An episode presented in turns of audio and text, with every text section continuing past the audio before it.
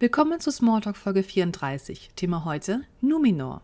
Präsentiert von drei mittelalten Herren, der Tolkienist, Fingolfin und Mountain King. Viel Spaß. Hallo und herzlich willkommen zu einer weiteren Folge von Smalltalk. Wir sind mittlerweile bei Nummer 34 und wir widmen uns heute einem ganz besonderen Thema. Wir werden nämlich in Zukunft öfter mal über die Nachrichten aus Mittelerde sprechen, uns das eine oder andere Kapitel vornehmen. Und heute sind wir im zweiten Zeitalter. Warum? Es gibt da vielleicht so eine komische Serie. Und wir wenden heute heraus, wie Celeborn wirklich heißt. Schön, dass ihr da seid. Schönen guten Abend. Schönen guten Abend. Ja, dann äh, sag doch mal, wie heißt er denn wirklich? Der Also, Running Gag ist unter Tolkien-Fans, dass Celeborn, der natürlich äh, ne, die, äh, die Vorsilbe Kehle kann man ja immer leicht erkennen, ist Silber, silbern. Und da die lieben Elben ja die Sterne so mögen, ist alles, was da in die Richtung geht, immer alles ganz toll und alles ganz schick. Und ähm, ne, es gibt auch sowas wie Celebdil für irgendwelche Berge und sowas, ne, Silberspitze. Ähm, nur der Haken ist halt, Tolkien hat natürlich nach einigen Grundregeln der sprachwissenschaftlichen Erkenntnisse im 19. Jahrhundert, die er natürlich gelernt und damit gearbeitet hat, äh, auch die Sprachen entwickelt, also Quenya und Sindarin. Und je nachdem, was für ein Wort du in Quenya hast, das klingt in Sindarin halt ein bisschen anders. Und wenn du den normalen Lautverschiebungsfolgenregeln folgst, die es im 19. Jahrhundert gibt, wird aus Celeborn Teleporno. Und was? das fände ich halt bis heute immer noch Teleporno. Das ist halt Okay. immer noch einer der geilsten Namen, den es äh, überhaupt gibt im äh, Legendarium. Und äh, der wird aber zum Glück nicht so häufig äh, bekannt gegeben, weil Teleporno halt einfach anders klingt als Celeborn. Alles klar. Aber äh, ich denke mal, äh, da kommen wir dann vielleicht später nochmal zu, äh, weil der ist ja doch eine ziemliche Lusche irgendwie. Also zumindest vom Charakter her scheint er nicht so herausgebend zu sein.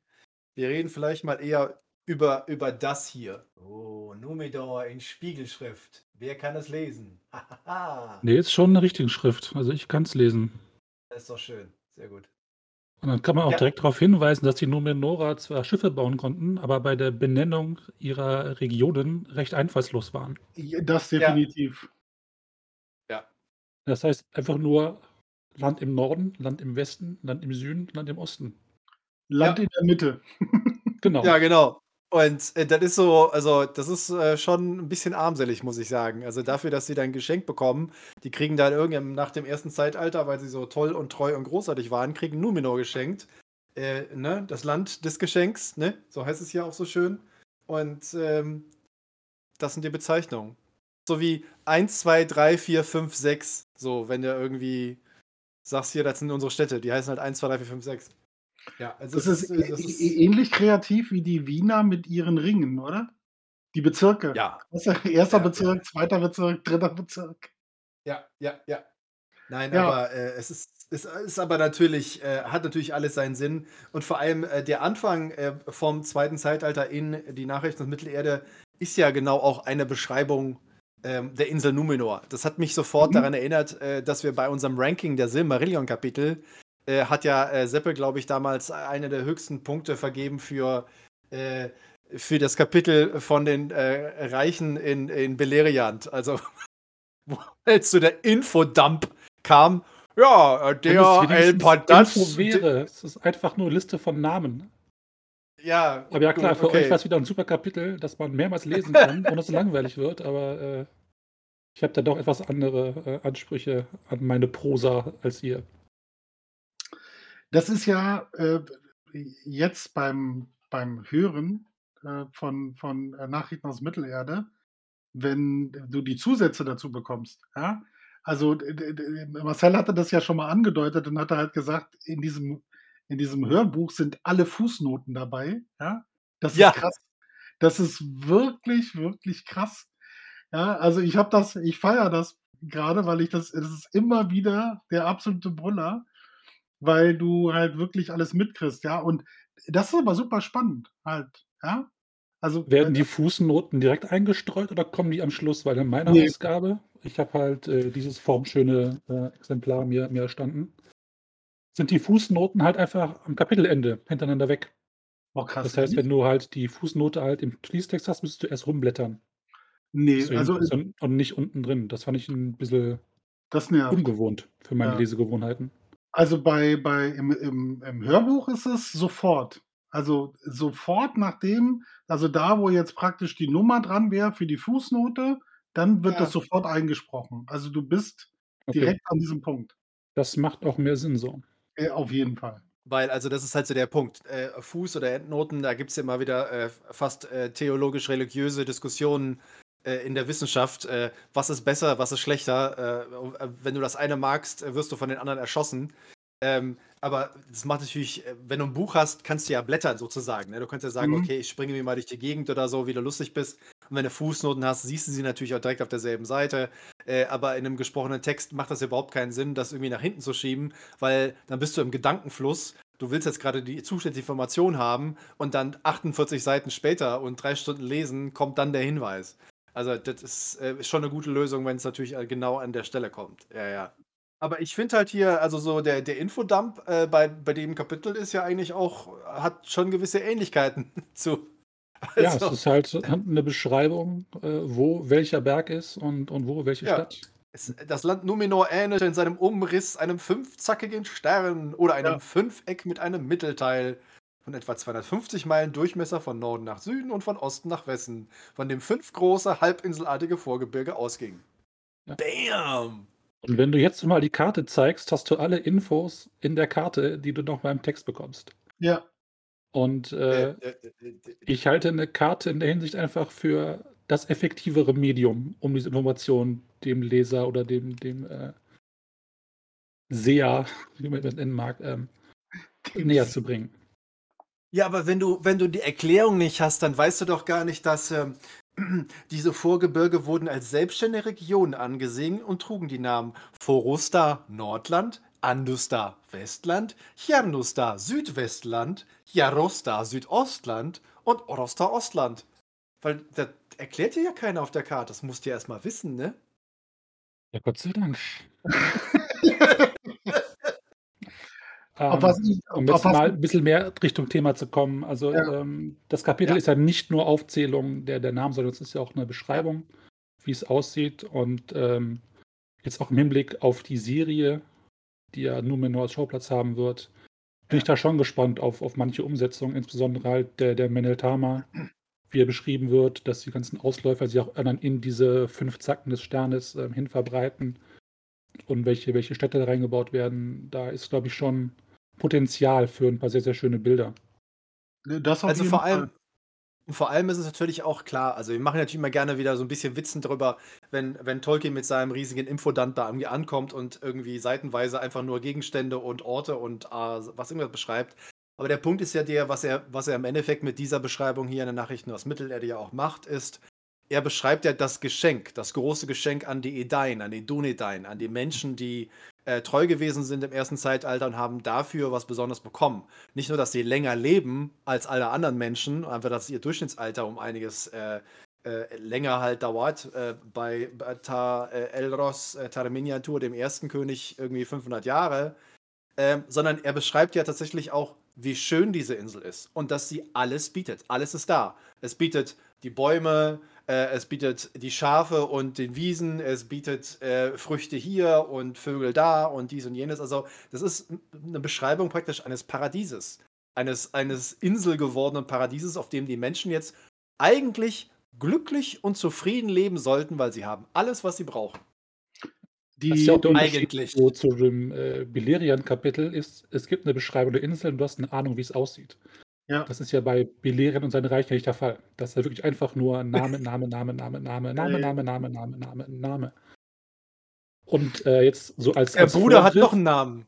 Ja, und als Vorgriff auf das, was kommen wird, ähm, es gibt alles da, wenn man auf dieser Insel bleibt, aber es gibt halt keine Bodenschätze. Und das wird sich ja später als Problem rausstellen, beziehungsweise als der Grund, warum dann halt äh, Dinge passieren. Ja, Und tatsächlich, tatsächlich war der Plan ja ursprünglich wohl von, von den Valar, die Jungs bleiben da, sind fröhlich, ähm, haben genug zu essen und äh, bleiben halt über Jahrhunderte schon zufrieden auf dieser Insel. Aber wie halt Menschen so sind, die haben Ambitionen, die sind neugierig, die wollen entdecken, die wollen das schaffen. Und damit entstehen dann die ersten Probleme.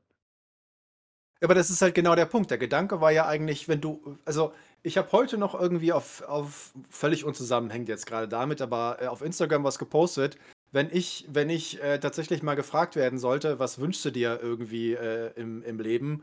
Und äh, die Antwort ist natürlich nicht äh, Friede und Glück für alle Menschen auf der Welt oder lass uns irgendwie Krebs heilen oder so, sondern ich einfach ganz egoistisch, ich selbst. Ich so, ich hätte gerne eine kleine Hütte am Meer und dann so einen kleinen Anbau, wo ich meine Bibliothek drin habe. Und überall habe ich Ecken, wo ich mich hinsetzen und lesen kann. Und da ist überall, ich kann mir da Tee und Espresso machen.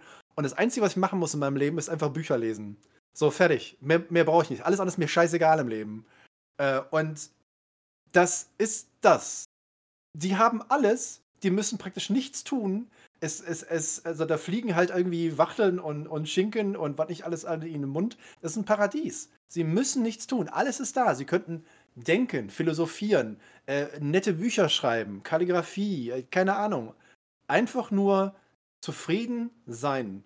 Aber was du gerade schon angedeutet hast, Menschen sind ja nie zufrieden, wenn sie alles haben.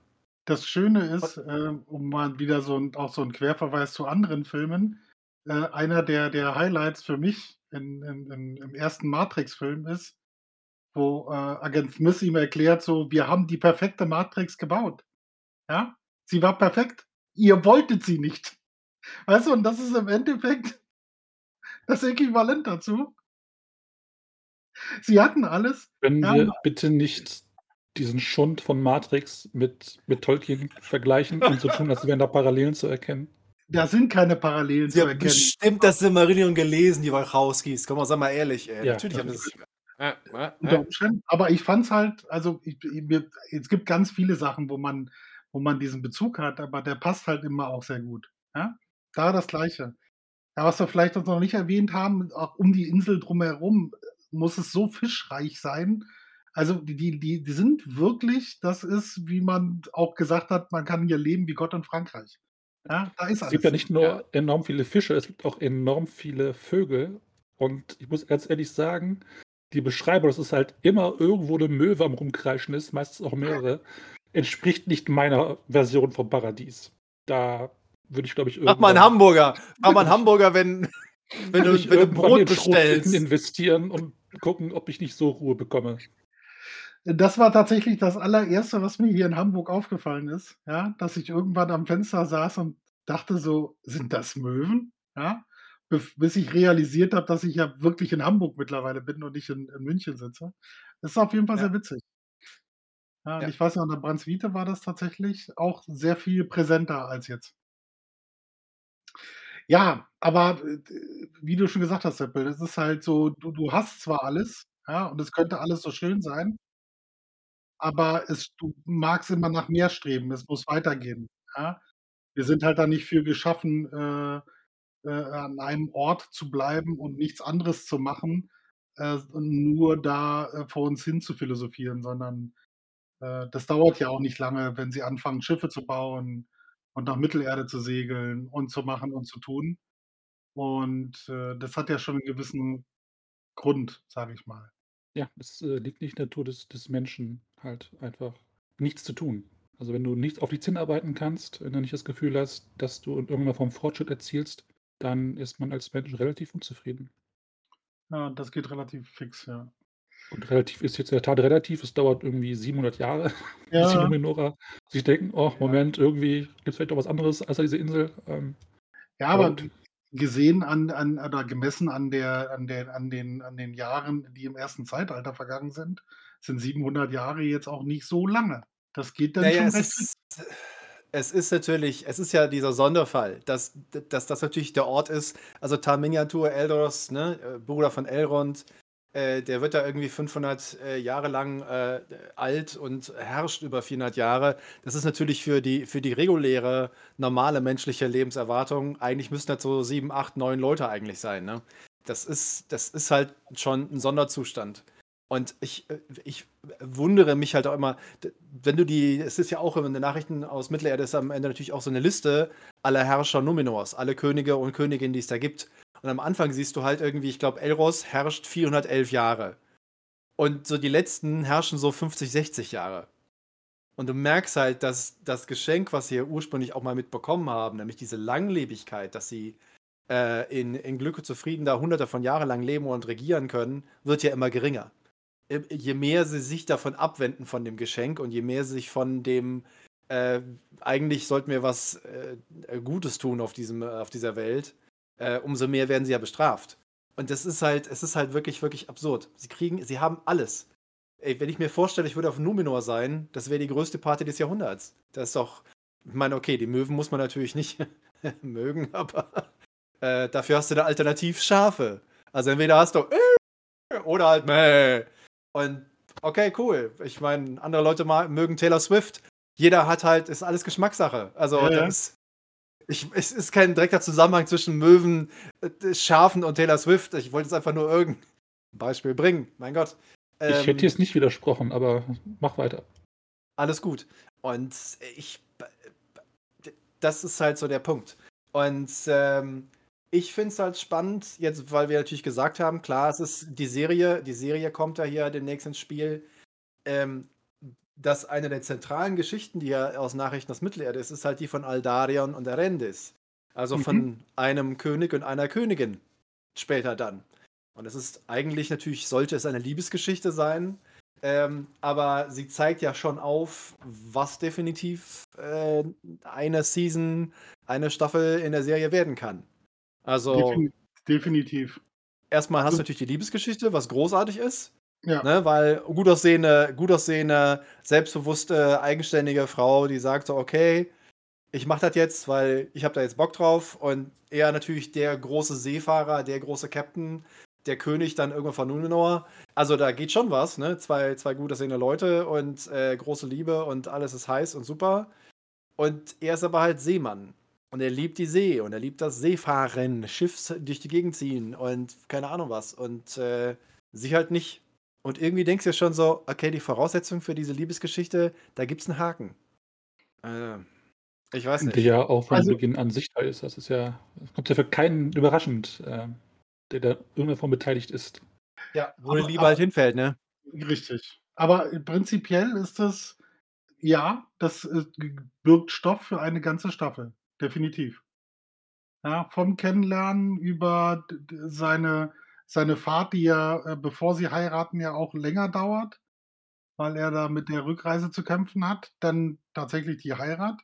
Und dann hat zwischendrin geht es ihm ja auch so, dass er sagt so: „Oh cool, das macht ja auch Spaß, Förster zu sein, ja, so ein paar Bäume zu pflanzen, alles so ein bisschen zu gucken.“ Ja. Ja, und, äh, du aber schlussendlich ist es halt, er will immer wieder los. Ja, er er muss immer wieder los. Und, äh, doch, könnte ich mir gut vorstellen, dass das eine Staffel ist, je nachdem, wie Amazon sich das halt selber vorstellt. Ist halt natürlich auch wenig, weiß ich nicht, Action mit dabei, ja? Das ist weiß ich äh, gut, jetzt der Vergleich könnte brutal sein, ich ich's selber nicht gesehen habe, aber das hört sich so was wie nach Bridgerton an, ja? So 'n bisschen: „Ha, hi, hi, hi, ho, ho.“ Weißt du, das hat, äh, Ja, gut, okay. so, äh, Schlachten und jetzt gibt's aufs Maul. Ja, aber wir wir sind ja eh gespannt, wie inwiefern sie das, äh, da versuchen mit unterzubringen. Also, das ist halt so 'n bisschen der Punkt, ne? Das ist, äh es ist ja immer diese dass einer von diesen Fragen natürlich auch immer wieder raufkommt, äh, welche welche Bücher dürfen sie denn überhaupt benutzen? Also, welche welche Schriften dürfen sie denn verwenden? Weil natürlich sind die Unfinished Tales, also die Nachrichten aus Mittelerde, äh, sind ja nicht das, was bisher eigentlich immer so bekannt ist. Äh, die Firmen, die bisher die Filme gemacht haben und die die Rechte dazu haben, hatten immer nur das dritte Zeitalter, also Herr der Ringe und Hobbit. Und natürlich ist im Herr der Ringe hinten halt, ne, sind die Anhänge drin und so weiter und da kann man natürlich auch eine Menge rausziehen. Aber auf Silmarillion oder Nachricht aus Mittelerde oder History of Middle-earth hatte eigentlich nie jemand irgendwie jemals Zugriff. Jetzt fragt man sich natürlich immer, äh, was hat Besok bezahlt, äh, was darf er da machen, was darf er nicht machen. Ähm, und die Nachrichten aus Mittelerde sind aber natürlich, die bieten ja Hintergrund. Die bieten ja Sachen, die nicht im Silmarillion in der Form äh, so veröffentlicht sind, beziehungsweise halt in anderer Form. Und äh, da ist natürlich eine Liebesgeschichte zwischen Aldarion und Rendis, ist jetzt, klingt jetzt nicht so spannend, klingt jetzt nicht so sexy, klingt mhm. jetzt nicht so irgendwie, oh mein Gott, daraus können wir jetzt groß was machen. Aber im Endeffekt ist diese Liebesgeschichte ja auch die Voraussetzung für die Veränderung und die Verwicklung Numenors in Richtung Mittelerde. Weil bis zu dem Zeitpunkt sind die ja irgendwie nicht groß losgezogen. Also die haben ja 100 Jahre lang eher oder da rumgesessen und haben irgendwann angefangen, ein bisschen Schiffe zu bauen, aber es war jetzt nicht so wild. Und Aldarion ist ja einer der ersten, der auf Entdeckung geht. der auch anfängt, Häfen in Mittelerde an der Küste aufzubauen und äh, der nach Mithlon fährt, zu Renion Gilgalad, zum König äh, der Elben in äh, Mittelerde und sich mit ihm äh, anfreundet. Und das sind natürlich so ne, Grundlagen sozusagen. Irgendwann kommen die Schiffe der Numenor halt aus dem Westen und tauchen wieder in Mittelerde auf. Und keiner wusste, dass sie da irgendwie noch sind. Also Gilgalad ist so überrascht so. Oh, da kommt ein Schiff. Wo kommt denn das her? Wer ist denn das? Also, hallo, hallo. Und Numenor. Und ähm, das ist natürlich, äh, das wäre so wahrscheinlich so eine Stunde äh, halt Infodump in der Serie. Dass sie erklären, wo kommt eigentlich Numenor her? Was machen sie? Wieso tauchen sie auf einmal wieder auf? Und äh, ja. Ja, äh, mein, mein Hot Take jetzt, ähm, das wäre zwar eine super erste Staffel, weil man damit halt zeigt, wie ist Numenor rübergekommen nach Mittelerde, die Anfänge ja. der ersten Kolonien und, und so weiter und so fort, plus halt der Backdrop, dass halt der Protagonist, der es gemacht hat, Aldarion halt eine Liebesgeschichte inklusive großem Drama und, und äh, großem Zerwürfnis äh, dabei noch erlebt. Aber die Serie heißt ja Die Ringe der Macht und die ja, werden ja. 800 Jahre später geschmiedet. Von ja, daher kann ich mir nicht vorstellen, dass diese Geschichte in irgendeiner Form in was anderem als einem Rückblick für 10 Minuten ähm, abgefrühstückt wird. Die, die, die, das wir ist werden wahrscheinlich deutlich später einsteigen. Richtig. Also das habe ich mich, ich habe mich gerade gefragt, ob die, die, die, die Staffeln aufeinander aufbauen oder ob es so wie bei American Horror Stories ist, dass du abgeschlossene Staffeln hast. Ja, die ein Thema machen. Weil nach der Ringe der Macht, ja, da ist, ich weiß nicht, wie eure Einschätzung ist, aber da ist nicht mehr so viel. Ja, also wir haben dann noch das Ende von Numenor, ohne Frage. Äh, aber so äh. richtig also, wenn du das völlig ausschöpfen würdest wollen, ja, dann müsstest du ja eigentlich ganz vorne anfangen. Ja, also so wie wir Ja, das vom tatsächlich würde ich nicht ganz vorne anfangen, weil da wirklich gar nichts passiert in Ne, Numenor, aber 700 ne. Jahre lang. Da Sondern ja, das tatsächlich würde ich genau da einsetzen mit mit Aldarion Rendes. Ja, das ist ja richtig, aber wir haben ja Die grade Frage was ist, was kannst du in der Zeit in Mittelerde zeigen? Da ist ja Ja. eigentlich auch eher so Friede, Freude, Eierkuchen und der Schatten im Osten erhebt sich halt so langsam. Ja. Aber so richtig Action ist da halt noch nicht. Und es Ja. hat es hat nichts mit Ring der Macht zu tun. Die kommen halt Mhm. 1000 Jahre später. Also nicht Ohne ganz Frage. Ja. Ja, aber das ist ja genau mein Reden, weißt du? Ich wollte was ich grade hinaus wollte, ist ja, wir sehen ja im Herr der Ringe sehen wir das letzte Bündnis, ja? Also praktisch das Ende des zweiten Zeitalters. Ja, also das letzte Bündnis mit den Ringen, ja, und von da aus geht's ja dann wieder los mit der Zeitrechnung. Und so ähnlich hätte ich könnte man das ja hätte so hätte man ja in die Serie auch starten können, ja? So dass das Ende, großer Krieg, alles geht kaputt, ja, kommt so 'ne Insel aus dem Nichts, hier ist alles Friede, Freude, Eierkuchen und du steigst dann halt mit dieser Geschichte ein.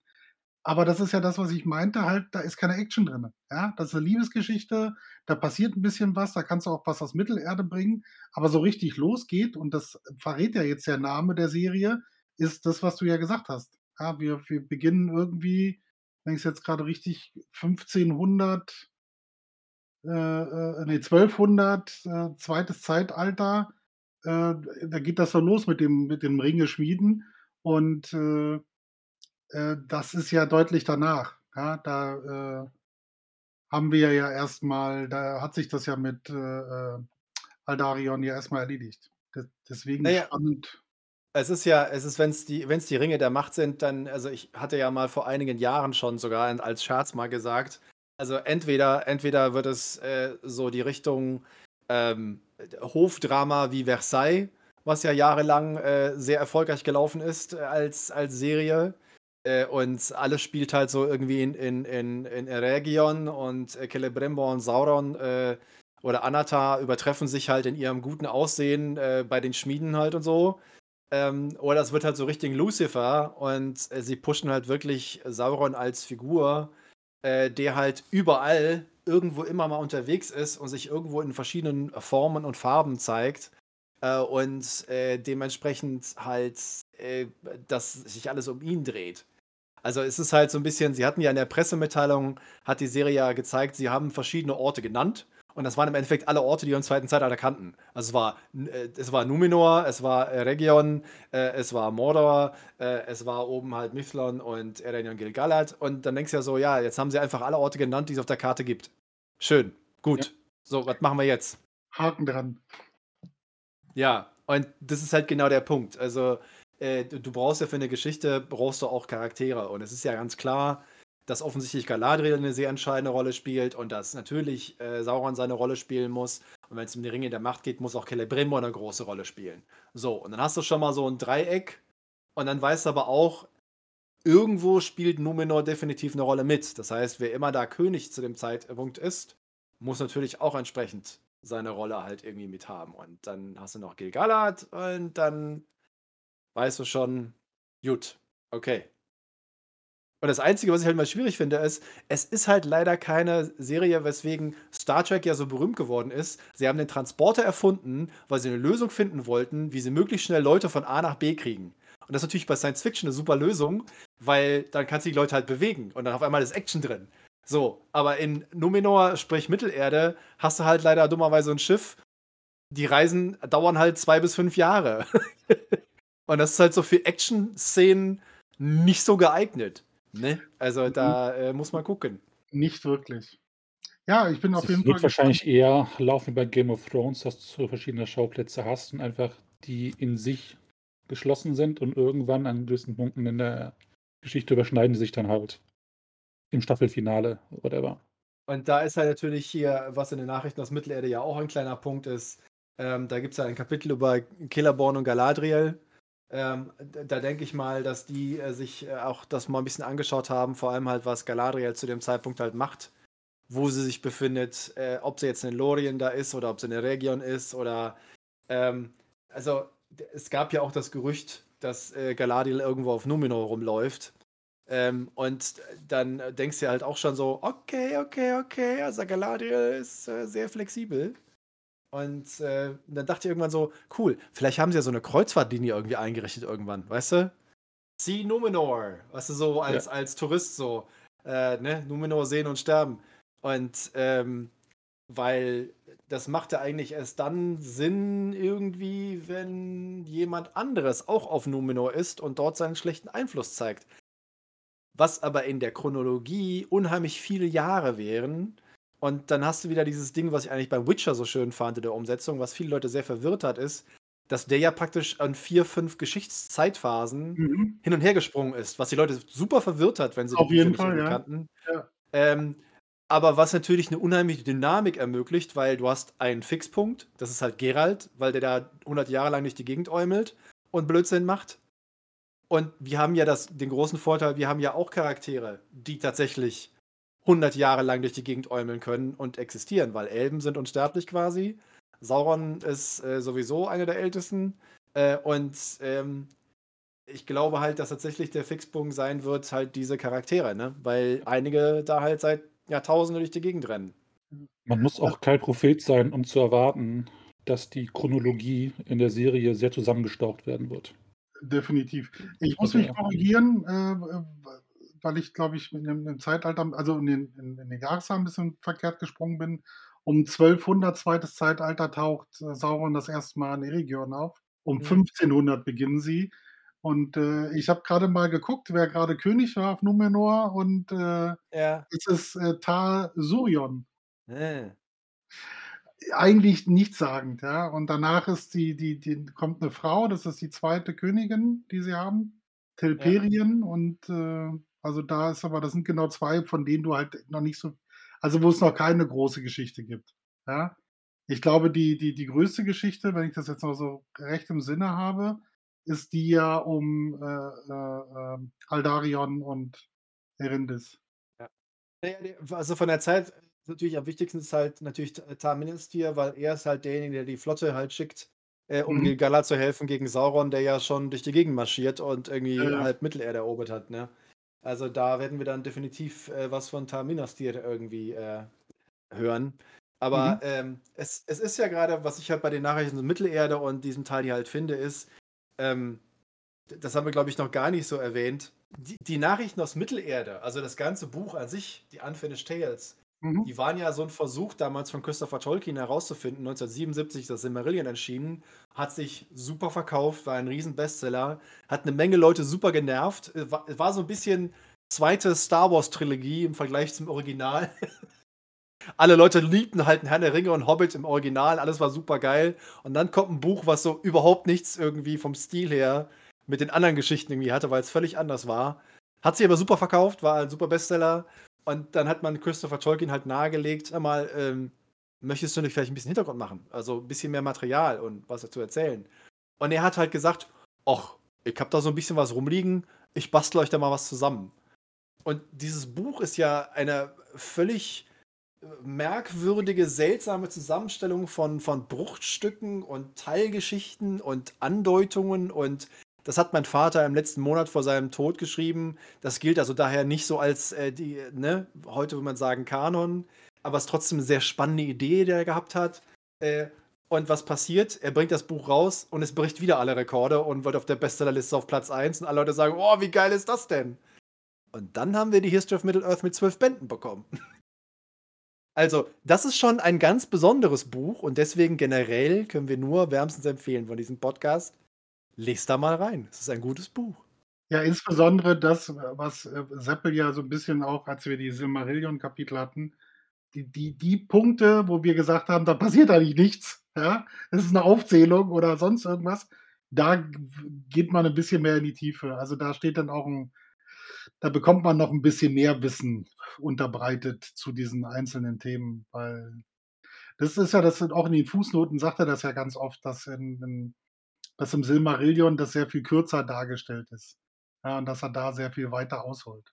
Ja, es war halt einfach der Platz, ne? Also, das Mhm. Silmarillion kann natürlich nur so viele Seiten umfassen und äh, wenn du dann halt im Vergleich dazu zwölf Bände äh, mit derselben Seitenzahl von einem Silmarillion mal zwölf, äh, ist natürlich äh, eine ganz andere Genau. ähm, Ordnung, ne? Aber ich gucke halt gerade mal rein. Also bei dem, bei dem Stück über Killerbon Galadriel ist halt vor allem, da kriegst du halt auch mal zwei, drei Seiten über halt Eregion und über die Gwaith i Myrdain, also über Celebrimbor und seine ganz besonderen Schmiede, die ja genau diese Fähigkeiten dann später zu den Ringen entwickeln und Celebrimbor Mhm. dazu erfähigen, halt das zu machen. Und da denkst du natürlich schon so, hm, das könnten sie sich vielleicht angeguckt haben für die Ringe der Macht, weil irgendwo müssen sie ja die Fähigkeiten herkriegen. Ne? Ja, definitiv. Einzel eine der Sachen, die immer wieder gern diskutiert werden, ist ja die Frage, wie kann es sein, dass irgendwo in so einem Zentrum der Gelehrsamkeit, wo Leute halt wirklich super fähig sind, und ich meine, Celebrimbor ist der Enkel Feanors, also der sollte schon nicht gerade doof sein, und auch so bei anderen, und dann kommt so ein Typ vorbei, sieht super aus, super charmant, kennt sich auch noch so ein bisschen mit Schmiedekunst aus, hat so ein paar heiße Tipps, immer Celebrimbor, kann dir ein bisschen was zeigen, hast du Bock heute Abend, gehen wir mal alleine in die Schmiede, lass die einmal zu Hause. Und keiner macht sich Gedanken, warum und wieso so ein Typ vorbeikommt und einfach mal so, "Hm, ich kann dir was beibringen. Und er sieht so gut aus. Und, äh, und keiner begreift, dass es Sauron ist. Und das finde ich halt. ist halt eine Welt ohne Ausweispflicht und ohne zentrales Melderegister. Der kann einfach sagen, ich komme halt drei Tagesreisen von da und die sagen so, ja, cool. das Gegenteil zu beweisen ist schwierig, also glaube ich sie mal. Genau. Sieht ja gut ja. aus. Wir, wir wissen das, das setzt sich ja später fort, ja. Wir hatten das ja auch schon ein paar Mal. Ja. Das ist die Welt, in der man sagen kann, ich bin Aragorn, Arathons Sohn. Hey, der König!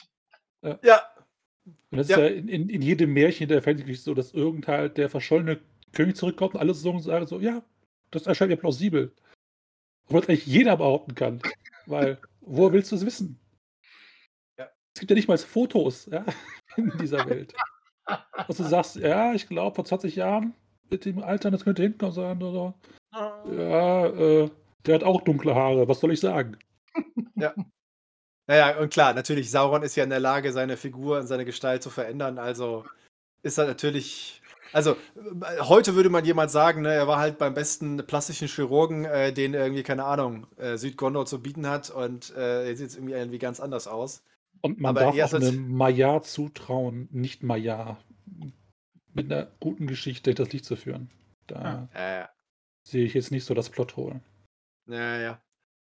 Nee, ich sehe da im Endeffekt auch keinen Plothole, aber es ist halt, es ist halt, weißt du, der Punkt, dass du jemanden nicht erkennst, also dass du nicht weißt, dass diese Person sagen wir mal, ne, Sauron kommt um die Ecke und sagt so, hey, yo, dass es nicht Sauron ist, ist mir klar. Natürlich läuft er da nicht irgendwie mit seiner üblichen Fratze durch die Gegend oder trägt ein T-Shirt. Übrigens, ich bin Sauron, aber ich zeig's dir nicht. Das ist irgendwie logisch. Das macht natürlich auch wenig Sinn.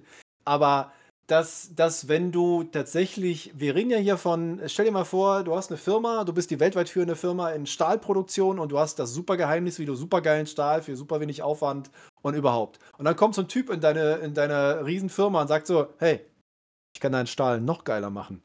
Willst du mal zuhören? Da würde ich normalerweise in heutigen Zeiten mir halt überlegen so, hm, warum kommt jemand so selbstlos vorbei und erklärt mir das, äh, dass das so gut funktioniert? Und ich äh, frage mich halt, warum da nie auch nur irgendwie Misstrauen entstanden ist. Und dann denkst du dir so, ja, okay. auch nicht genau so abgelaufen ist. Vielleicht ist da hingekommen und gesagt, hey, ich bin unsterblich, ich gönne mir mal zehn Jahre, um mir hier Identität aufzubauen. Ja. Und das Ganze ein bisschen subtiler zu gestalten. Ja, und, äh, er hat vielleicht einfach als Lehrling angefangen da und äh, war so begabt, dass er halt schneller als die anderen gelernt hat. Ja, also ihr, ihr kennt ja meine, meine, meine Anleihen immer bei anderen Filmen. Ja? Also wir kennen das alle aus äh, Star Trek 3, Zurück in die Gegenwart. Ja, wie Scotty in den Laden geht und transparentes Aluminium. Ja. Wie er an diesem Computer sitzt. Was er hat ja auch nicht hinterfragt, was bist denn du für einer? Der hat sich einfach ja. nur gefreut, dass er, dass er das neue Metall bekommen hat, ja. Ja. Aber das ist schon so, wie Seppel sagt, natürlich. Also, das ist, das hattest du ja vorhin auch schon, Seppel. Wir reden hier von ganz anderen Zeitrahmen. Ja, für, also, sie werden es natürlich zusammenstauchen, aber wir reden davon, dass, was ich, zehn Jahre ist ja ein Wimpernschlag für die alle. Ja, das ist halt, wenn du unsterblich bist, sind zehn Jahre gar nichts.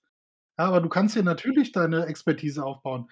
Das ist, also zumindestens weiß ich es nicht, ja. Der, der kommt da an, ist vielleicht Lehrling geworden, hat da ein bisschen rumgeklimpert und hat sich dann halt hervorgetan äh, mit besonderen Stücken, ja. Und dadurch ist die Connection zu Celebrimbor aufgekommen, ja. Und dann so, hey, guck mal, ich habe was Neues entdeckt und bla bla bla.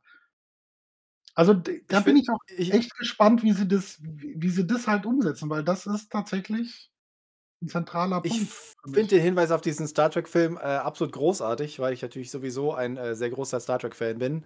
Aber gleichzeitig auch genau diese Szene. Also der Typ bekommt diese Formel zu diesem bisher unbekannten, irgendwie supergeilen irgendwas und fragt nicht, sondern er sieht halt nur sofort, sofort die Dollarzeichen und wie geil das alles ist und überhaupt.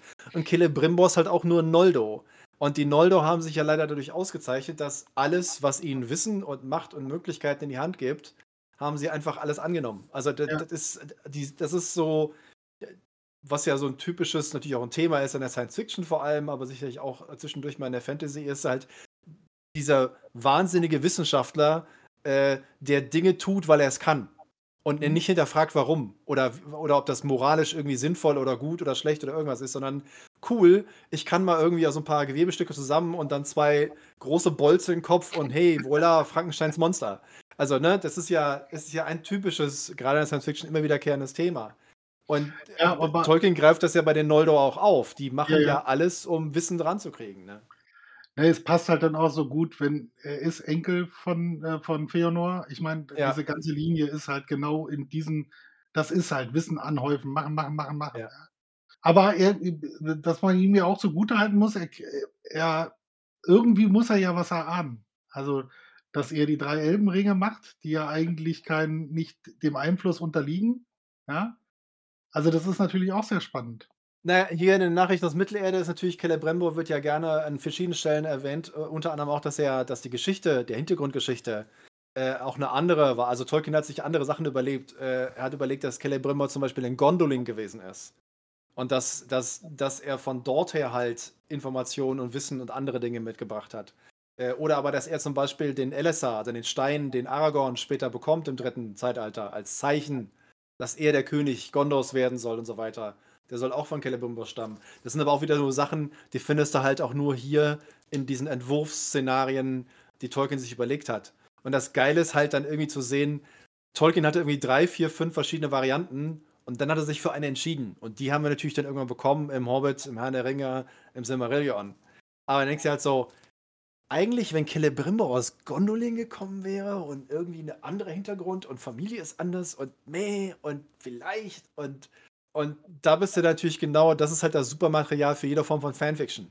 Mhm. Und das deswegen haben wir auch diesmal die Nachrichten aus Mittelerde jetzt einmal als erstes Mal als, äh, hier aufgegriffen heute, weil tatsächlich Tolkien selber ja so viel Hintergrund geschaffen hat, bis er dann zu seiner Endfassung gekommen ist, was ihn ja so auszeichnet, ähm, dass du dir denkst so: „Alter, warum heißt Ke warum hast du Celeborn“ also, ich meine, klar, er hat ihn Celeborn gelassen.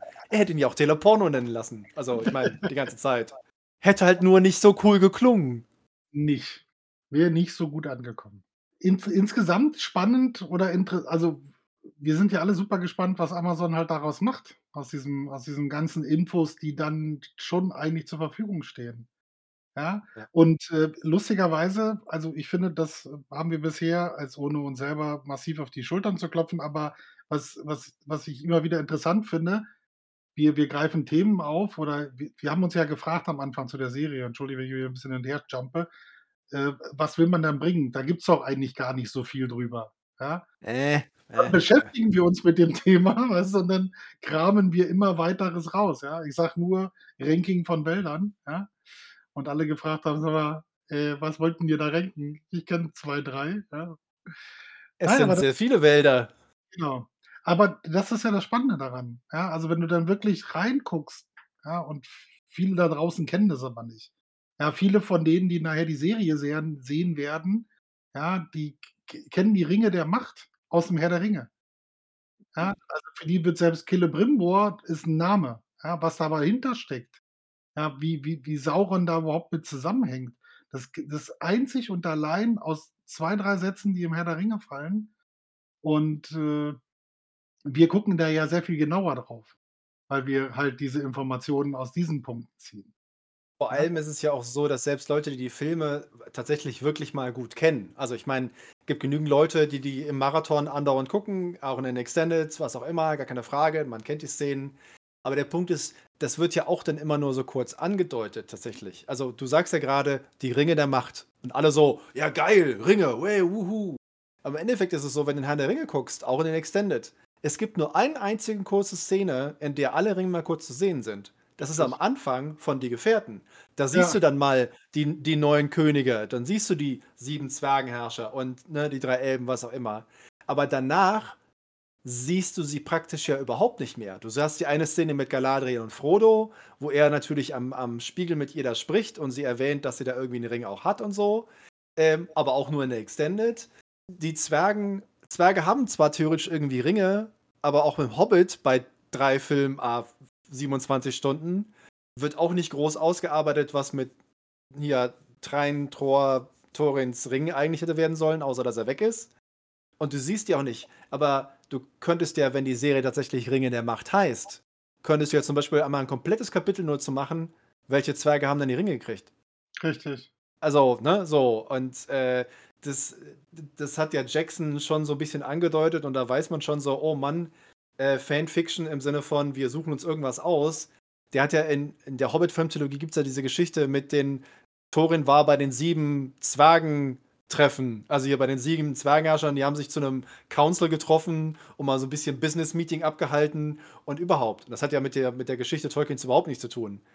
Aber es sind ja 7 Ringe, also müssen es auch 7 Vertreter sein, also hast du auch irgendwie 7 Leute. Ja. Und allein allein die die die Zwergenringe zu erklären, wer wann, wie, wo das alles macht. Übrigens wird auch hier erklärt, wer die Ringe alle bekommt, wer sie verteilt und, äh, ne, und so, steht alles hier in diesem wunderschönen Büchlein mit drin. Das weiß man nämlich eigentlich auch nicht so wirklich. Na ja. Wird auf jeden Fall spannend. Ja. Also, aber die 3 die 3, äh, Elbenringe ist relativ klar. Das, äh, kriegt man auch über die ganzen Filme hin, problemlos Ja. mit. Aber lass mal erklären, wer die neuen Ringträger für die Menschen sind. Und dann sind wir auf einmal irgendwie bei Numenor oder so vielleicht. Ja. Oh, zweites Zeitalter. Oh. Aber das ist ja auch das Spannende daran ist also, äh, relativ bekannt, also auch durch die Filme, ist, äh, maximal noch der der der Anführer der Ringgeister, der Hexenkönig aus Angmar. Ja, Ja. da weiß man, da gab's 'n Reich Angmar, fertig, ja? Aber von dem Rest, also wie gesagt, entweder, äh liest man dann die Nachrichten aus Mittelerde und, äh, versucht sich da ein bisschen einzulesen, aber ansonsten wissen wir das alles nicht. Das ist die die die die die von uns erwartete Fanfiction, die dann entstehen wird, ja? also mal ehrlich, die rülpsenden Flugtiere der Nazgul haben mehr Screentime als die Nazgul. Also, das musst du halt auch mal also ich meine, klar, wenn wenn wenn 'ne Szene ist mit irgendeinem Nazgul, ist es normalerweise der Hexenkönig. Also auch Ja. diese Szene, die natürlich auch sehr dramatisch aussieht, äh, in Minas Tirith, als die da irgendwie angreifen und Frodo so in Zeitlupe hingeht und ihm den Ring da geben möchte und dann kommt dann so in Zeitlupe, ne, das Fell Beast und das ist natürlich wieder der der Hexenkönig, ja logisch. Aber da ist natürlich das Viech viel interessanter als der Nazgul. Irgendwie, weil Rülps.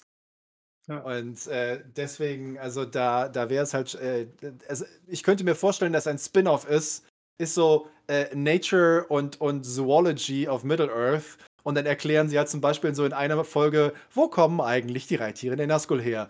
Heute lernen wir mal ein paar Tenner, ein paar Dinosaurier kennen. Und dann siehst du halt so flapp, flapp, so kleine, kleine Nazgul-Tiere und dann wie die Mama und der Papa und die kommen dann aus und so. Also, das, Ich- da könnte ich mir eine Dokumentarserie für die Monster halt vorstellen. Ja, ja, ich hoffe nicht, weil dann kommen die Wehrwürmer wieder und das könnte ich kaum ertragen. Ja, Ja. ich glaube jetzt auch nicht so wirklich an Fake-Doku-Serien in Mittelerde. Also da gibt es noch deutlich sinnvollere Dinge auszuschlachten, bevor man auf das zurückgreifen muss. Ja, ja. Okay, okay, okay, okay, okay. Äh, aber um nochmal den Bogen zu schlagen zu Sachen, die in Numenor passieren, weil es ja auch der Titel unserer heutigen Folge ist. Äh, wie viel Autobiografie steckt in dem Verhältnis zwischen äh, Erendis und Aldarion? Weil äh, er geht ja da schon sehr deutlich darauf ein, äh, auf das Verhältnis zwischen Männern mit Job und ihren Frauen. Und es wird ja dann auch in, in, den, in den Annotationen wird es ja dann auch wirklich sehr allgemein auf, auf, ja, auf Männer und Frauen äh, bezogen auf, auf Männer, die halt ihren Job der Familie vorziehen und diese ganzen Geschichten. Da habe ich mich schon gefragt, wann wurde das geschrieben und äh, gesagt, hat das irgendwelche autobiografischen äh, Züge, was er da verarbeitet hat? Es, es gibt ja, es gibt ja den immer wieder sehr gerne erwähnten und den findet man vor allem auch, wenn man in die Briefe, also die von Harmfer Carpenter ähm, herausgegebene Briefe schaut, äh, gibt es den von Tolkien immer wieder erwähnten Traum, den er hat. Also er hat ja diesen Traum, dass er von einem, von einem Land äh, träumt und dann äh, rast eine riesige große Welle äh, darauf zu und, und lässt das Land untergehen. Also was natürlich genau diese, diese Geschichte ja von Numenor am Ende ist, dass natürlich die Insel im Meer versinkt, was ja im Endeffekt eine Form des Atlantis-Mythos ist und so weiter und so fort. Ähm, und äh, also da gibt es definitiv einen, einen sehr, sehr persönlichen Bezug für Tolkien, als er äh, Numenor geschrieben hat. Und ich habe mir das auch schon das ein oder andere Mal gedacht.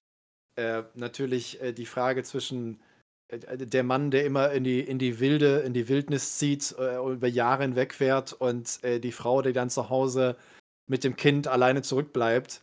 Ähm, ich bin halt nur nicht so ganz überzeugt, weil das natürlich eine ganz typische, bekannte Geschichte ist. Also, ähm, das ist ja eine, eine Phase der Menschheit, dass irgendwann mal irgendwo verschiedene Völker die Fähigkeit entwickelt haben, lange Seereisen äh, zu tätigen und dadurch die Welt erobert haben und entdeckt haben und was nicht alles. Und das ist ja so eine eigene Geschichtswelt für sich. Also du, ich glaube, es gibt ganze Romanreihen, die darauf abzielen, dass eine junge Dame irgendwo zu Hause darauf wartet, dass irgendwie der Mann nach Hause kommt und der ist halt Seefahrer. Äh, und ich äh, frage mich halt, warum das gerade, also das ist halt natürlich passt super zu Numenor, weil Numenor ist eine Insel. Großbritannien ist auch eine Insel, ich weiß. Und äh, äh, also, ne? Dass es einem Briten sehr nahe steht, dass er eine solche Geschichte aufgreift, ist nicht ungewöhnlich. Ich Sagen wir mal äh, so, bin. Ja. Die Briten sind ja auch eine relativ große Seefahrernation. Also das weiß ich nicht. Also äh, von dem, was ich weiß, würde ich sagen, nein, dass da was Autobiografisches mit drin ist. Wenn es das wäre, sähe es nicht besonders gut aus. Nee. Also, äh, also was heißt gu- gut ist natürlich immer definiert, ne? Also das äh, muss man sich dann so überlegen. Äh, weil die Geschichte natürlich so, wie sie geschrieben ist, äh, in den Nachrichten aus der Mittelerde, ähm, der sagt ja auch, also Erendis weiß genau, worauf sie sich einlässt. Erendis ist ja nicht auch irgendwie, ist ja nicht äh, völlig, äh, geistlos und, und hat keine Ahnung, was, auf was sie sich da einlässt, sondern es wird ihr immer wieder klar gemacht, auch von anderen. Also ihre Mutter und äh, andere äh, Männer und Frauen weisen ja immer wieder darauf hin, wenn du einen Seemann heiratest, dann musst du wissen, worauf du dich einlässt. Und äh, damit musst du dann auch glücklich und zufrieden sein. Und der Erendes weiß das sehr, sehr wohl. Genau. Also das ist ja auch, deswegen dauert das ja auch so lange, bis sie wirklich heiraten. Weil sie ja auch für sich selber, mal, aus, mal ab, abgesehen von den, in, vom Input von außen, sie ja selber immer auch, also in dieser Geschichte davon spricht, dass sie ja Angst, Angst vor dem Meer hat. Ja, was ist ihr Ja, Leben? ja, ja. Ja, weil er halt so sehr da ist. Also das ist ja auch ein stetiger Kampf für sie. Ja, will ich das wirklich?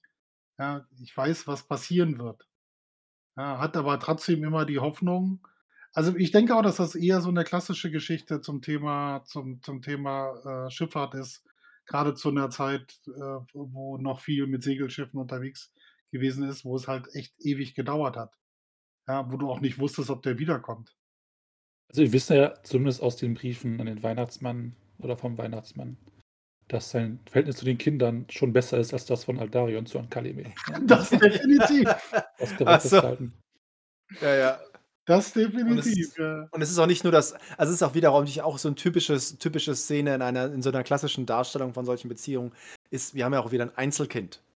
Also äh, in, in dem Fall, ne? Also du hast halt das Einzelkind, äh, das ist ja auch eine Sache, die du in, glaube ich, in einigen Märchen, Mythologien finden kannst, äh, dass irgendjemand, ähm, das ist ja dieses, dieses Bild, dass die Mutter sich nur noch mit Frauen umgibt und Männer völlig meidet und diese Tochter ja aufzieht, ohne dass irgendein männlicher Einfluss irgendwie existiert. Das ist ja ein Thema, das auch in anderen Geschichten auch schon früher und natürlich auch von Tolkien äh, schon aufgegriffen worden ist. Und natürlich wird das immer relativ negativ beleuchtet. Also, ne, wenn du dein Kind nicht äh, allen Einflüssen aussetzt, dann kann das irgendwie nicht wirklich gut laufen. Ähm, das äh, ist, äh, ich, da muss man kein Pädagoge, gestudierter Pädagoge für sein, äh, zu wissen, dass man meinen Menschen nicht äh, seine Möglichkeit bietet, das Potenzial zu entfalten, dass das schon mal in die Hose gehen kann. Und äh, das ist ja auch einer der wichtigen Themen in, in Aladarion und in der Ja. Kinder gegen Kinder, Kinder benutzen und missbrauchen, um dem Partner oder ehemaligen Partner eins auszuwischen, ist ein sehr zeitgenössisches Thema. Was ich hab, Ja, äh, unter dem Aspekt kommen ja eigentlich beide nicht wirklich gut weg. Ne? Also Aldarion, Nee. der halt von seiner Tochter entfremdet wird und sie nachher war dann, ist ja so eine Art von, von Trauma wird ja quasi beschrieben, weil äh, sagen, an Kaleme, ähm, auch wenn sich mir bewusst erinnert, dass er sie, als sie vier Jahre alt war, einfach sozusagen weggestoßen hat, als sie hat, bitte bleib hier. Aber es ist noch irgendwo im Unterbewusstsein ist das drin bei ihr. Und äh, also er beschreibt schon irgendwie alle Beteiligten schon so ein bisschen als damaged, was das betrifft. was ich spannend fand, äh, äh, diese, diese, dieser kleine Sidekick, das ist, äh, als er praktisch dann zu seiner zweiten Reise da aufbrechen möchte, mit diesen, wo sie vier Jahre alt ist, wo sie kurz diesen Exkurs machen, äh, dass er ja schon eine Weile nicht mehr bei ihr gelegen hat, ja, und wie sie dann diesen Ja. Sidekick so, also wenn absehbar ist, ja, dass das Kind geboren werden könnte während einer Abwesenheit, schläfst halt nicht mit deiner Frau, du bist halt nicht anwesend und ich so, was? Ja, Also das war so ein Exkurs, wo wo ich echt so, warum? Also was ist das jetzt für eine Info, die ich hier bekomme? also es ist Also- halt, äh, was wir ja schon das eine oder andere Mal auch gehabt haben. Also eins, eine meiner Lieblingsfolgen ist ja immer noch äh, Grima, Grimas Schlangenzunge. Äh, und dann haben wir ja definitiv über ne, toxische Beziehungen und toxische Mhm. Verhältnisse gesprochen. Äh, und äh, das ist halt auch wieder so ein Beispiel, wo äh, Tolkien sehr, sehr glaubhaft, wie ich finde, halt ein klassisches Thema aufbringt. Du hast ein Paar, das ineinander verliebt ist. Das ist offensichtlich, weil, also ich meine, Eren ist es eine der wunderschönsten Frauen, die da irgendwie auf Numenor rumlaufen. Aldarion muss auch nicht gerade besonders hässlich sein. Und beide sind natürlich mit einem großen Schicksal verbunden als König und Königin von Numenor. Äh, und äh, aus der Liebe, da entsteht dann auch ein Kind. Aber alles daran ist von vornherein unter einem schlechten, es steht unter einem schlechten Stern, im wahrsten Sinne des Wortes. Und das sagst du in der Geschichte, wo Sterne und Elben so eine wichtige Rolle spielen. Ähm, und du weißt schon ganz genau, alle Leute drum wissen, das ist ein fucking Trainwreck. Die beiden lieben sich, das ist Feuer und Flamme, aber das kann auf Dauer nicht gut gehen. Er will, ins, will aufs Meer hinaus, er will die Welt sehen, er will sie entdecken und bereisen. Sie will zu Hause bleiben. Äh, äh, Das, das kann nicht gut gehen. Und dass das Kind dann unter die Räder kommt, im wahrsten Sinne des Wortes, ist halt auch so ein typisches Element. Und das ist halt leider halt, weil ich eben das Wort zeitgenössisch gesagt habe, es ist halt bis heute so, dass wenn halt eine, eine Beziehung, eine Ehe, was auch immer mal in die Brüche geht, sind diejenigen, die am ehesten leiden, sind immer die Kinder. Und genau das beschreibt Tolkien natürlich in dieser, in dieser Konstellation, wie wir sie halt hier kennen. Was er auch ganz gut beschreibt, ist, dass eigentlich zu jedem Zeitpunkt hätte es die Chance gegeben, das irgendwie wieder in die, in die richtigen Bahnen zu lenken, aber weil beide wieder zu stolz sind oder zu verärgert oder zu Ja. stur, lassen sie diese Dinge einfach verstreichen. Das ist Ja, äh, sehr, ist also halt- für Tolkien echt ungewohnt, äh, so ins Detail zu gehen zwischen, zwischen zwei Charakteren. Äh, ja, würde ich unterschreiben. Das ist ja auch, also bei dieser, bei dieser letzten Fahrt, äh, praktisch, die ja diese Entfremdung dann bringt, ist ja dieses, äh, er, er, forstet wieder den Wälder auf, ja, dann lässt er wieder Schiffe bauen. Und dann hast du dieses, äh, das ist auch so geil, wie, wie das beschrieben ist, dass sie, dass sie miteinander reden, ja. Also äh, sie redet davon, was macht ihr da? Und es mussten doch schon wieder so viele, so viele Bäume gefällt werden mit dem Zusatz, dass sie das nicht so so so verachtlich sagt, sondern freundlich rüberbringt, so: „Hey, äh, was was macht denn da Ja. wieder schöne Bi Bi Schiffe da unten?“ Oder: „Ihr macht ja schon wieder Schiffe da unten. Ja, ist ja 'n bisschen doof, dass jetzt 'n paar Bäume umfallen.“ Ja, und er antwortet halt so: „Ja, äh, wir müssen halt wieder 'n bisschen was machen“ und das genauso wenig böse meint. Ja, und dann und dann trotzdem beide wissen, das ist erst mal 'n Thema, das sparen wir für die nächste Zeit aus. Weißt du, und dann du merkst halt, wie sich das hochschaukelt. Und die original, also ich hätte jetzt bis da nicht drüber nachgedacht, aber du hast schon recht, Seppel. So detailliert, äh, beschreibt er sonst kein andere keine andere Kombination, find also Ja. fällt mir jetzt auch nichts zu ein. Es, es, es, es gibt, äh, das ist das eine oder andere Mal noch so ein bisschen das Gespräch, aber das ist, das ist schon sehr, sehr außergewöhnlich. Vor allem, weil er halt äh, auch, weil, wie Seppel auch noch sagt, tatsächlich haben sie immer wieder Möglichkeiten, was, was im Endeffekt natürlich auch so ein bisschen ist wie bei Grima und, und Saruman. Also eigentlich hätte Grima immer wieder gehen können, Grima hätte immer wieder die Entscheidung treffen können, sich von Saruman zu lösen und irgendwie da, ne, irgendwas Gutes und Sinnvolles zu tun, aber er kommt halt einfach nicht weg weil er halt in dieser furchtbaren, äh, toxischen Beziehung halt drinsteckt. Und da rauszukommen ist halt immer unheimlich schwierig. Und die beiden lieben sich ja. Das ist ja der Punkt. Aldarion und Arendis lieben sich ja. Das ist ja, äh, ne? Da gibt es ja eigentlich keinen Zweifel dran. Es ist halt nur, als dann die Gefühle mit der Zeit erkalten, ne? Das äh, wird dann äh, doch äh, aus Liebe kann dann auch schon mal schnell äh, Hass werden, ne? Ja. Und ich versuche jetzt gerade diese eine Zeile zu finden, die wieder so typisch Tolkien ist, die so unglaublich einfach so in einem Satz völlig hammerhart zusammenfällt. Du hast diese Geschichte und denkst dir so, okay, das sagt alles über Numenor aus und es ist so die super äh, Erklärung, was dann später alles kommt. Und in einer nicht veröffentlichten, ich glaube, der letzte Satz ist irgendwie, am Ende kehrt er wieder zurück und sie versucht vielleicht doch noch mal mit ihm sich zu verstehen und Erendis fährt daher, um schnell genug nach Romena an den Hafen zu kommen, nimmt sie ein Schiff, um zu ihm zu fahren.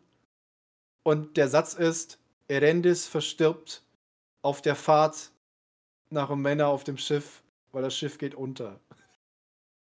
Ende.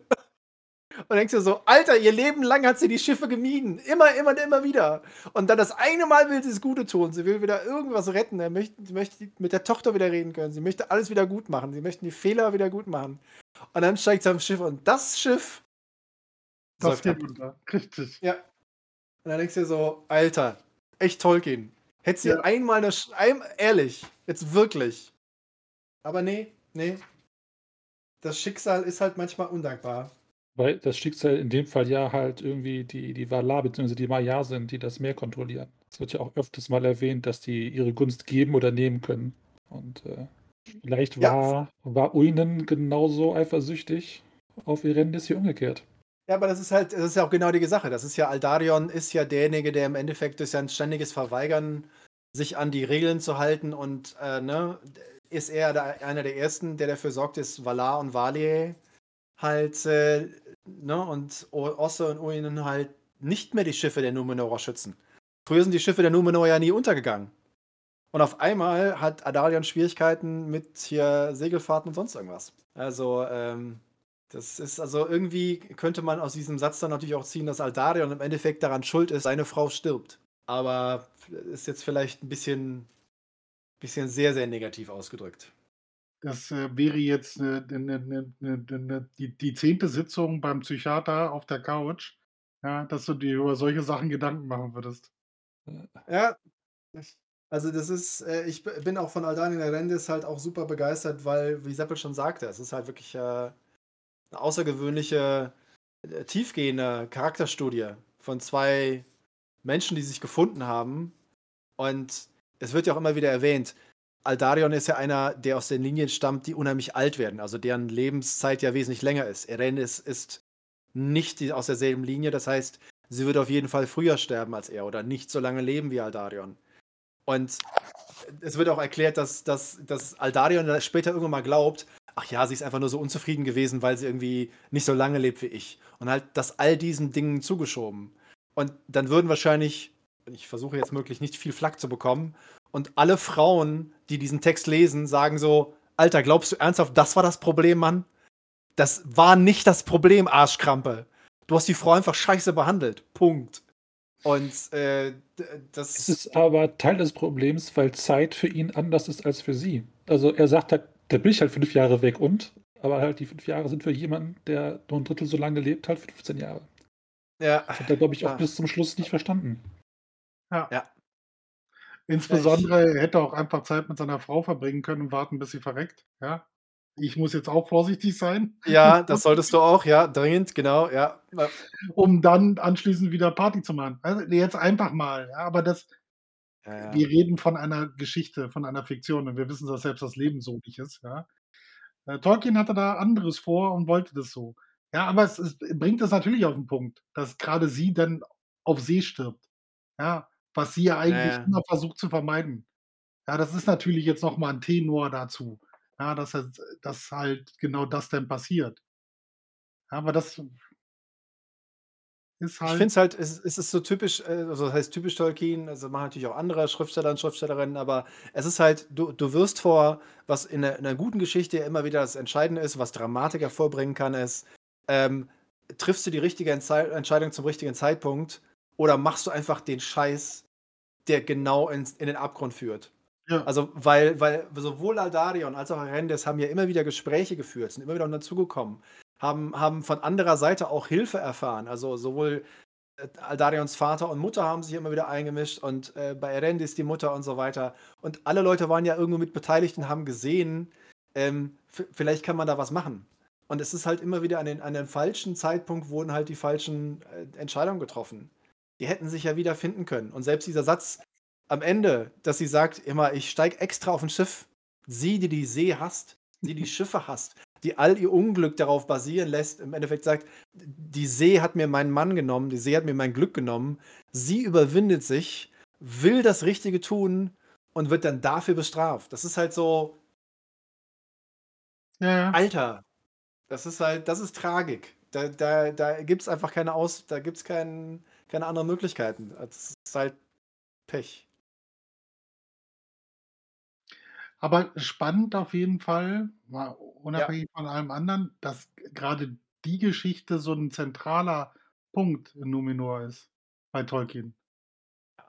Ja, ansonsten kriegst du halt, der ist König, der ist König, der, da passiert ein bisschen was, hier passiert ein bisschen was. Ja. Und das ist halt wieder, also in Anleihen an, den, an die großen Geschichten. Ja? Dass du halt äh, eine Geschichte hast, die halt ein bisschen komplexer ist die, die ein bisschen ausführlicher ist und sehr detailliert ist. Ja, kannst dann nur noch zum Schluss dann noch ein bisschen, bisschen detaillierter, wenn da das Richtung, äh, wird alles ein bisschen grausamer. Und äh, wir, wir machen uns mal auf zu den Valar und erschlagen die Valar. Was bisher auch immer gut funktioniert hat, wenn man gegen die Götter sich rebelliert hat. Ja. Äh, ja. Ich glaube, der wollte nur an den Strand und ein bisschen chillen und äh Ehrlich. Nach Bournemouth ins Hotel und schön chillen, mit der Frau lecker Cocktail trinken, draußen Ah, schön auf diesen großen auf diesen Liegen, weißt du, so gemütlich. Weißt du, der hat einfach auf der Fahrt einen auf die DiCaprio gemacht: „Ich bin der König der Welt“ und die Valar so: „Bitte“ was hat der gesagt? Was, wer, ja, Mein Vergleich gerade in meinem Kopf war ja, ja, aber nach eurer Beschreibung gerade hatte ich den Vergleich im Kopf, ja, dass die, äh, die Spanier auf Mallorca mit so Flugabwehrraketen stehen, weißt du, ab, ab zum Beginn der Saison und einfach ich habe keinen Bock auf euch, weißt du? Gut, okay, das ist natürlich der, direkt der erste Vergleich, den man zwischen Numenor und äh, ist Malle, ist klar, äh, muss ich Also sagen, in, aber in dem Fall eher die. Der will schon numenorische Krawalltouristen in Richtig, Valinor ja, haben? Ne? genau. ja, natürlich. Also, wir haben keinen Bock auf Sangria, trinken und Ja. Ballermann, weißt du, die, die, die, nee, passiert hier gar nicht. Ja, ich will jetzt mal unsterblich sein hier, was soll der Scheiß? Ja, Ja. genau. Aber es ist halt, in, Ja, Ich meine, Ja. so Numenora muss halt all seine Partys äh, in einem sehr kurzen Zeitraum feiern und das nicht so entspannt angehen lassen wie die Elben. ja, Da Es ist dann halt- ein Konflikt vorprogrammiert. in dieser, in, muss man sich halt vorstellen, dass Tolkien in dieser Liebesgeschichte, die nach, nach außen hin einfach nur, ne, einfach in Anführungszeichen, äh, ne- eine Liebesgeschichte ist, eine unglückliche, dramatische Liebesgeschichte, er aber die Grundlagen schafft für das, was definitiv die Serie machen wird. In, bei, bei Aldarion ist er derjenige, der herausfindet, zusammen mit Gil-galad, dass da im Osten wieder irgendeine eine Macht aufersteht. Äh, Numenor erstarkt als große Kolonialmacht, schafft die Grundlagen dafür, zu expandieren und irgendwann mal anstelle glücklich und zufrieden auf der Insel zu leben, wir ziehen jetzt aber Mittelerde, unterjochen da alles. Und all diese Dinge, diese ganzen Schritte, verpackt er in der Liebesgeschichte. So zwischendurch droppt er halt irgendwie so, ja, und Aldarion kehrte nach 19 Jahren zurück und sein Schiff war schwer beschädigt, denn die Gunst der Valar wurde zurückgezogen von den Numenoren und ihren Schiffen und lalala. Und denkst du so, warum erzählt? Und denkst du so, 500 Jahre später, ding, klick, okay, Foreshadowing nennt sich das im, in der Literatur. Kann man auch mal kurz erwähnen, dass Aldarion guter Schiffbauer war, aber Städteplanung nicht so sein Ding war offensichtlich, weil sein, seine Kolonie Vinyalonde ist ja jedes Mal zurück, kommt ihr kaputt. Also er baut was auf, sagt hier, bis zum nächsten Mal, Jungs, kommt zurück, keiner mehr da. Und so von wegen so, er baute einen Hafen. Als er wiederkam, war er kaputt. Und ich denke mir so, Alter, das Meer hat ihn zerstört. Ja. Da, da würde ich mir sagen, irgendwas muss ich anders machen dieses Mal. Vielleicht woanders den Hafen bauen. Also, das ist, äh, das ist so ein bisschen seltsam, ja. Und dann äh, vor allem halt, dass er, dass er irgendwie sagt, so, ja, okay, ich, äh, das, eigentlich habe ich immer gedacht, das wäre eine super Anspielung, wenn es Numenor und äh, nach Mittelerde gehen. Ich dachte immer, eigentlich müsste ja äh, Tolkien Schotte sein. Weil die Schotten beschweren sich ja immer darüber, dass ihre gesamten Berge, die sie da haben, ihre ganzen Highlands, die sehen ja so aus, wie sie aussehen, weil die Engländer ja ganz Schottland abgeholzt haben für ihre Flotte. Weißt du? Und, und, und Mittelerde ist halt genau dieselbe Geschichte. Also die Numenauer kommen dahin, gucken sich erstmal ein bisschen um und dann sagen sie, oh cool, Bäume.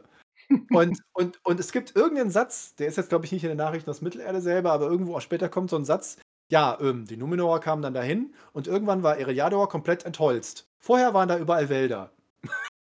Und dann guckst du später so drittes Zeitalter, Fangor und sagt so, wir haben die Endfrauen verloren.